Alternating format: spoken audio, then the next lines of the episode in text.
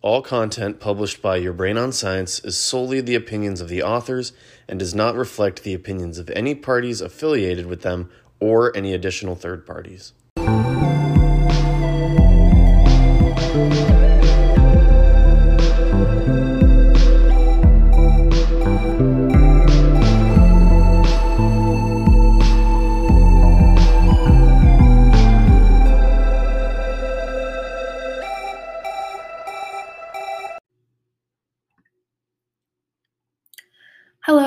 Welcome to this week's episode of Your Brain on Science.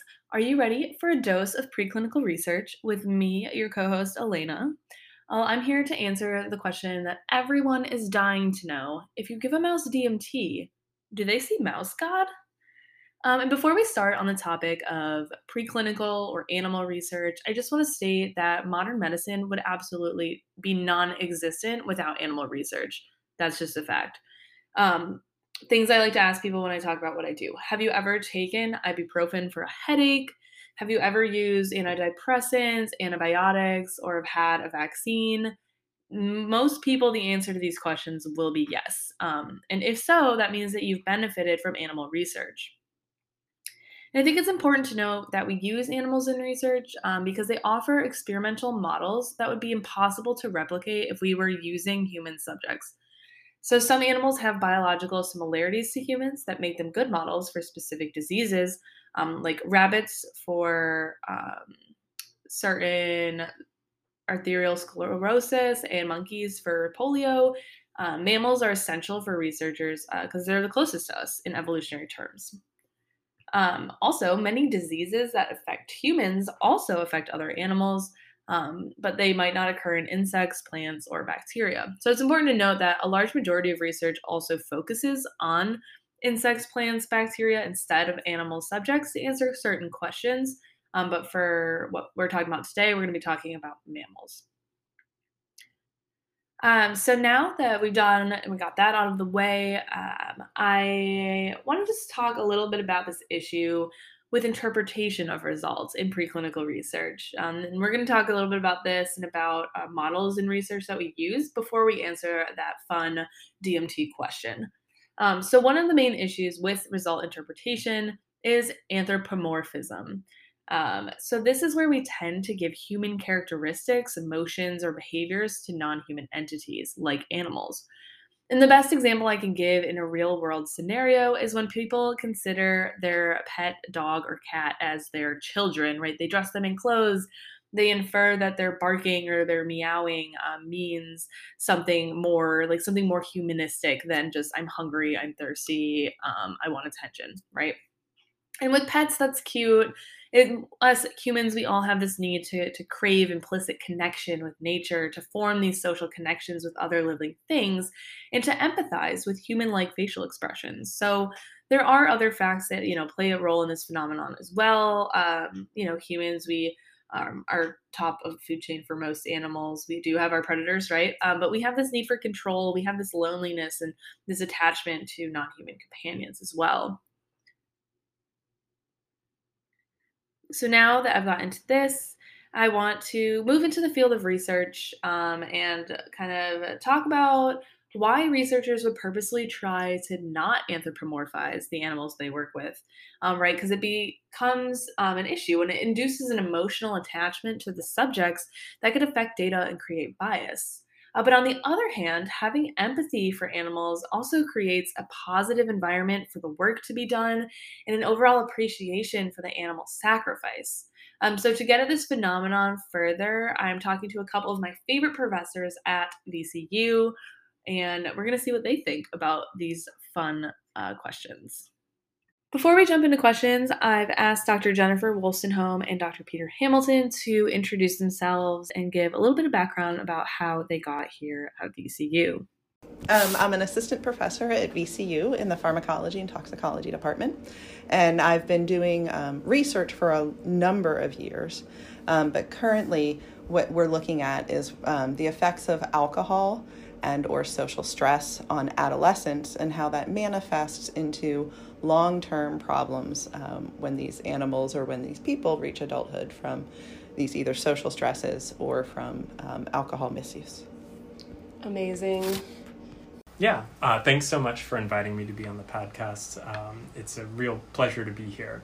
So, uh, my background, really quickly um, I'm a kid from the suburbs of North Carolina. I went to school to be an engineer, but while I was an undergrad, I fell in love with the brain. Uh, I went to graduate school at Vanderbilt where I studied psychostimulant addiction, particularly how it changed the biophysics of the dopamine transporter. I went to New York for my postdoctoral research where I studied uh, drug and stress uh, and how that changes the epigenome of limbic brain areas. And I started my lab here in 2019 where I'm kind of continuing that work. Awesome. And I'm happy to work with you as well as you're on my committee. Yeah. And so is Jennifer. So it's been a, a fun little party. Yeah, exactly. So cool. Let's get into it. All right. So I just have some fun, easy questions for you about okay.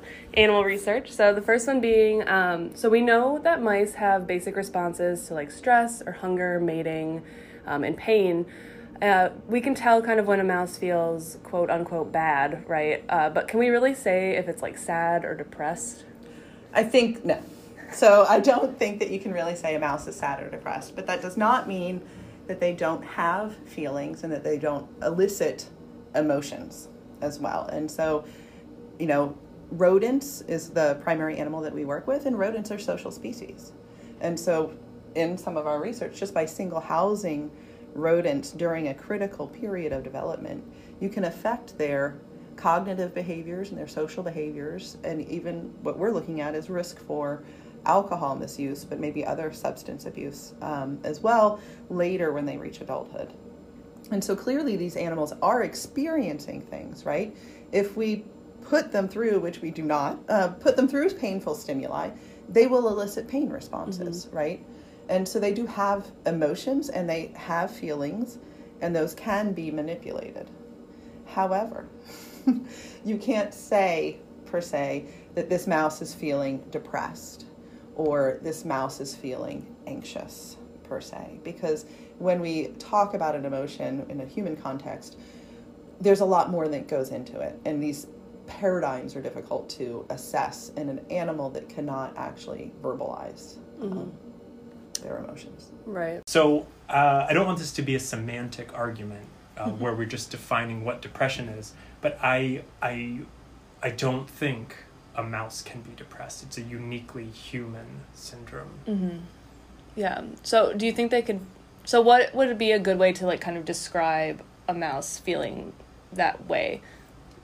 I, I think um, or any rodent per se, I guess. Feeling sad or feeling depressed? Yeah.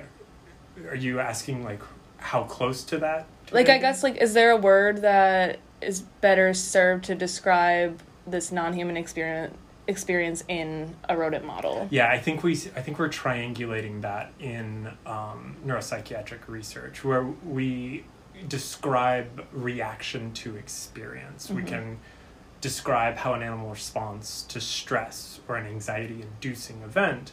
We can describe their behavior, but we can't describe the internal experience mm-hmm. of a mm-hmm. mouse. It's simply unknowable. Yeah, we can't ask them. We don't speak their language. Yeah. exactly. Yeah. Um, so there was a really interesting study, and I don't know if you've seen this, but it looks at the facial expressions of mice. And there was a whole news article when it came out a couple of years ago about how um, it's experiencing these emotions and it emotes with its face just like a human. And and actually, the other day I was looking at papers for Journal Club, and there was it was called like dread or despair and it had literal faces of a baby mm-hmm. and a mouse next to each other for these graphs and i just thought that was crazy yeah i remember reading textbooks um, and there's like a, a, an image that i would see in my biology 101 textbooks uh, and it's a, a baby a human baby that takes something tart and it makes a facial expression a monkey does the same thing and a mouse even has this conserved response to a stimuli, like something sour. Mm-hmm. We know that uh, humans have this kind of a, a, conserved behavior when they experience something. Go to a soccer match, and if you see someone miss a goal, everyone has their hands on their heads. We're all doing the same yeah. kind of gesticulation. And, and mice seem to do a similar thing. I saw that science paper. I thought it was amazing. Yeah. Uh, and I, I think it conveys that there are commonalities uh, in response. So in that work, they looked at mice uh, and they would subject them to different experiences, and they could map the kind of facial expressions of these mice and correlate it with something like disgust or or or um, what were the other Like ones? pleasure or Fear. fear, pain. Exactly. Um, and all mice seem to show a somewhat similar facial expression, and it could be deduced with a computer algorithm. So we Mhm. could actually look at this facial profile and use uh, computers to kind of deduce what the mouse is experiencing. And I think that's a huge step forward in understanding that kind of internal state of the mouse Mhm. because humans have this incredible capacity to look at each other and deduce uh, information about your internal state based on facial expression. There's a Mhm. huge evolutionary advantage to being able to do this. This might imply that rodents and other species have a, a similar capacity to communicate through expression uh, Yeah. some, of, some of their internal states. So mice Mice- and rats actually will um, vocalize, and we can't always hear their vocalizations because they're in an ultrasonic um, frequency, and but we can detect them with certain microphones and things like that. Um, so mice will elicit ultrasonic vocalizations when they are experiencing certain pleasurable things, such as having sex. Interesting. So That's funny. That's someone's job is to, to Um, measure the. Yeah, actually, um, people have recorded this. I can't give you names of researchers That's off the top of my yeah. head, but yeah, yeah. So these are things that you can record. In addition, mice also exper- um, will vocalize during like maternal separation. So when the mice are very young, and they live, you know, in nests with their mom, and they're usually they need to be kept warm and cuddled and nursed and licked and groomed um, for them to develop correctly. So when you separate the pups out of the nest, the, the pups will cry. You can't hear So them. sad. but but I have and I have actually recorded those Okay. ultrasonic vocalizations. Um, Interesting. so they I mean they, yeah so they do experience and they and they do display pleasure and pain. That's really interesting. I never thought about the fact that we just can't like hear them. Yeah. So that's like just something. And they have different chirps, right? So when you you know we were doing it in pups, um, so they were about postnatal day ten Mm. or so. Um, you could see they'd have like short little chirps, or they'd have long trills Ooh. Sometimes, and and people have tried to you know dissect them and just decide and associate them with different behaviors and different, and so they have different calls. That's so cool. Uh, it is. Oh, I mean, like- so right, so. You know, the animals are eliciting things. We just can't interpret all what they're doing Because we can't unless they don't speak our language. Yeah. It's it's like trying to figure out what someone who is speaking a completely different language than you is saying to you, kind Right. of. So that's really interesting. And it and we can't cor like we can work to correlate it, like you said, to the behaviors that we're seeing them do, but it's never going to be a confirmed like, yes, Mr. Mouse is feeling anxious right now. Right, right. But also, anxiety and depression are complex emotions Mhm. that also have a societal component to them as well. And you can't assign these similar societal components and other Mhm. aspects to you know, rodents, per se. That leads me perfectly into Oh. my next question. Um, so, if we can't ask the mouse how it's feeling, and we can't have these, you know, societal implications for anxiety and depression in mice, how do we model something like anxiety or depression in, like animals? So, first, most scientists don't say we're modeling anxiety or depression. I don't know why I said that. Right? I know better. I'm not, I'm sorry, I, li- no, I you. literally in the So most people try to say anxiety like behavior or depression like behavior. I sometimes use depression phenotypes. Mm-hmm. Um, but again, also they're typically saying we're modeling this. So we, we don't know. But what we can do is we can put animals in situations that we think are ethologically relevant to them. And so one good example is, or one maybe not good example, but one, two examples I can give you um, when we're dis- are trying to decide about anxiety-like behaviors. So we're trying to say, are these mice trying to overcome a conflict? And the way that we do that is a simple, very simple, straightforward. The most simple, straightforward way is to put them in a very large box with a bright light, and it's called the open field test. And in the very large box, a mouse wants to be feeling comfortable. but they're also curious animals, and so they want to go out into novel areas and, and kind of um, observe them and sniff around and see what they're like and investigate them. But they're also nocturnal animals, and so they feel more comfortable. And again, I use that, you can't see my air quotes, but I'm using air quotes, right? We, we think they are more comfortable, and they show that they spend more time in the dark. And so the question that we're asking in this conflict is are you willing to go away from the corners of this box and venture out into this bright center? Mm-hmm. And so really all we're asking is, you know, can how do you act in this conflict? Another way you could model this is to use a box that's divided and so you have a dark component and a light component and we measure the amount of time they spend in the light component or the distance they travel in the light component. And this is again, they prefer to be in the dark side. We expect they'll probably spend maybe 20% of their time in the light if they're as that's a maybe a moderate level of an anxiety type phenotype. um, but if they increase their amount of time or distance they spend in the light, we would interpret that as potentially having less anxiety. However, other people have gone and they've looked at genetic loci that are related to those two tasks. They also used an open field, uh, I'm sorry, an elevated plus maze task. And they looked at these three anxiety like behavior tasks and they tried to map what genes were correlated to the behaviors in each of these tasks. And what they found was that each actual assay had different genes that mapped to it.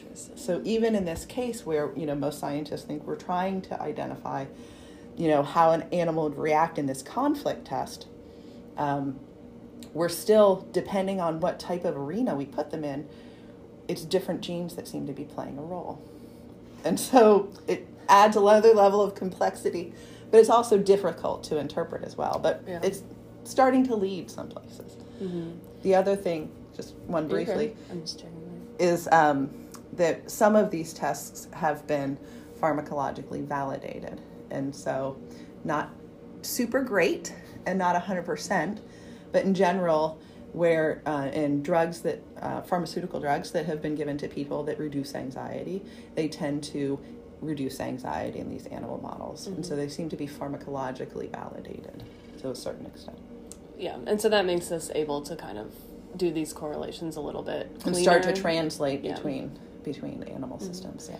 Yeah, and I would make the point that I think core fundamental uh, uh, behavioral responses are likely conserved. So disgust, uh, tasting something sour, and having that kind of facial response, fear. These are primal. These are these are ancient um, kind of experiences that that are encoded, I think, in a lot of different organisms. But the um, existential dread of your mortality that gets a little bit more nuanced. It's Yeah. hard to say, and those become those might be more uniquely human experiences. Right. So I know you also work a little bit with models of addiction as well, and, and so this is something that I didn't touch on as much um, with Jennifer. So I was just curious what your take is on like can a rodent model be addicted to drugs in a similar way that humans can? Do we know? Yeah, you know what I'm gonna say. I well I know, but mean- for the audience, Yeah, oh, of course. So, so the answer is a lot like the the depression related question. Mhm. Addiction is uh, in the DSM, uh, the diagnostic manual that uh, clinicians use to to um, to diagnose folks with these syndromes. It's a human disorder, and at its core, uh, it's a it's a disorder of choice, a, a person's choice to use the drug over uh, more fulfilling, in uh, rewarding activities like social relationships, um, work, things like this. But what's interesting is that um, animals will will choose to take drug as well. Mhm. So we don't know about the co- higher level cognitive deficits that are associated with addictions that humans definitely experience, but uh, some of the most fundamental aspects of drug addiction, which is compulsive drug taking, animals will do this. R- Mhm. Rodents will do this, and I think this is a product of the neurobiological level at which drugs act. A lot of drugs, particularly the drugs I study, like psychostimulants or opioids, affect the limbic system, which is an evolutionarily ancient brain region, um, which is uh, has uh, dopamine as a primary neurotransmitter in the system, and it's conserved through phylogeny. In fact, uh, C. elegans use dopamine to coordinate movement, just like we do. Mm-hmm. Um, so if you give cocaine to a nematode, a worm, it will move more. Um, similarly, mice will choose to take drug. We actually perform these experiments in the lab where we have the mouse press a lever for a drug infusion, and they will do this, they'll escalate doing this, uh, and they'll do this in the face of adverse consequences, which is very similar to what humans do. So I, I, it's almost semantic. I cannot say if a mouse can get addicted, but they certainly use drug, and they escalate their drug use, and they'll do it in the face of adverse consequences. So it's actually Mhm. quite close to the human syndrome that is Yeah. drug addiction. It's so it's like this conserved behavior, like we kind of mentioned earlier, but it's different because it's not as I guess multifaceted as a human experience would be. Yeah, Yeah. because in humans there are cognitive aspects to addiction. Mhm. There's the despair, the um, uh, the feelings of guilt and worthlessness that, that can be associated with uh, you know being addicted to a drug. We just don't know. We can't Mhm. know if a, a rodent experiences those things. Yeah. And I think that's the hardest part about doing preclinical research, right? Is that like we want to have our work matter for humans. And Right. so I think that's a lot of the reason why we kind of put some of these like words onto the mice because we want people to think it's translational, like it's we're not just playing with mice all day. Right, Like, right. My goal is not to decrease mouse drinking. Yeah. Right. I don't think there's a lot of mice that have alcohol misuse problems. right. um, yeah, so I think that's just something to keep in mind when we like talk about this stuff, and Right. you know, we're not yelling at anyone for like anthropomorphizing. I mean, don't do it, but like, but like it's an understandable thing that happens, like based on the work that we do. Um, do you think there's any pros or cons to anthropomorphizing the animal subjects? Just curious. Yeah, um, I think a, a con. I think there cons are the ones that first jump to my mind. Um, I, I think you're. Dil- I think you're misleading yourself if you imagine a mouse or a fly or cells in a dish are human. Right? There has to be a Mhm. line. Um, it, so you s- people don't anthropomorphize yeast, right? Right. So there there is a, there is a line, um, and I think it could affect your science. Speaking as a scientist, I think if you're anthropomorphizing, you're likely not doing a, a, good experiment. Plus, like you touched on in the beginning, that's a lot of emotional stress. Uh, if if you if you're assigning human characteristics to these animals, I think it's damaging.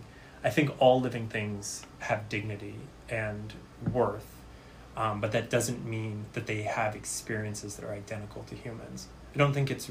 I think it's something we do as humans. We assign human features to everything. We see faces in trees. We anthropomorphize things because we create uh, human contact. That's that's a feature of our neurobiology.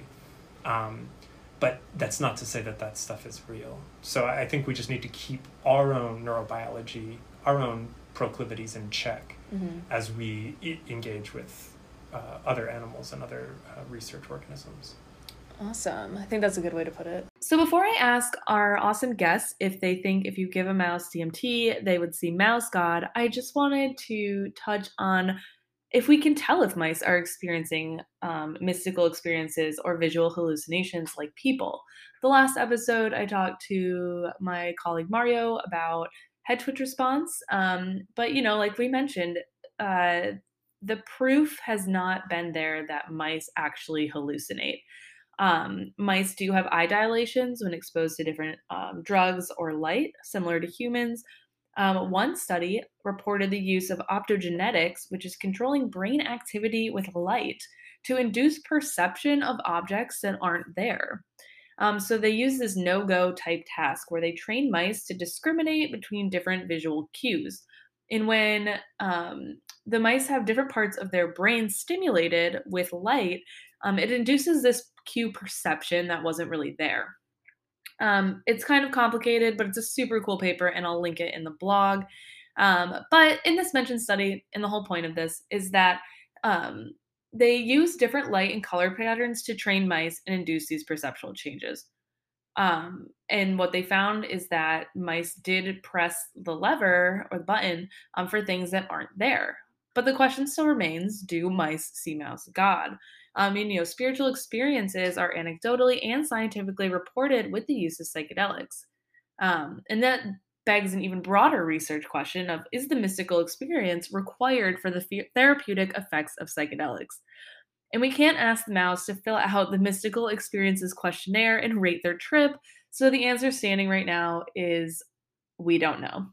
Uh, so my last question for you is the best question of this whole interview. Um, so, and the, I'll give you a little bit of background on this question. Um, when I was practicing for my comprehensive exam to my partner, uh, one of I had him like ask me questions because um, he's not a scientist, mm-hmm. uh, and the first question he asked me was if you give a mouse DMT, does it see mouse God? Just to prepare me, you know. Um, so that is my question for you today. I've also had some clinical researchers um, yeah. ask me if, if mice have mystical experiences. So um, and and you know sometimes I don't know how to answer, so that's yeah. why I'm bringing the question out. I'm happy to take a swing at this. You might be better equipped to answer this, but yeah, d- does a mouse see ma- mouse God? Yes. So I, I I would actually turn this a little bit on you. I suspect strongly that folks who take DMT or other psychedelics, I su- I suspect their their experiences are in, very subjective. I would bet that by human to human, the experience that one has on these substances depends largely on the culture from which they originate. So if human to human you have quite a bit difference in what god you see or what your experience is mm-hmm. imagine the chasm of the experience when we go from organism to organism species to species mm-hmm. so does a mouse see mouse god which one i i could i can't begin to answer that does so we for example we could put the serotonin 2A receptor in neurons in a dish, mm-hmm. right? Yep. And we could put DMT on that in the bath on those neurons. Do those neurons see neuron God?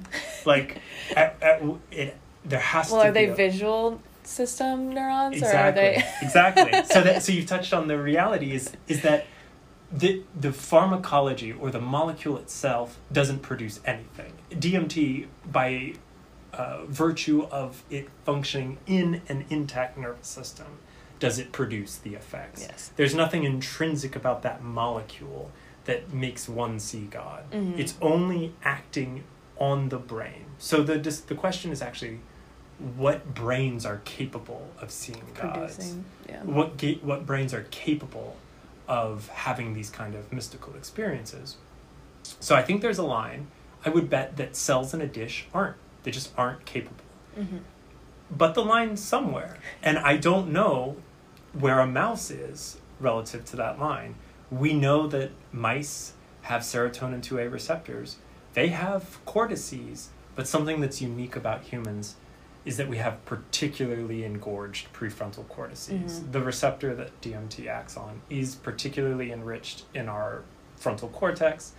And this the function of this brain area may particularly manifest some of these experiences. Mm-hmm. So I think it really depends uh, on the n- neurobiological system in which DMT mm-hmm. is acting.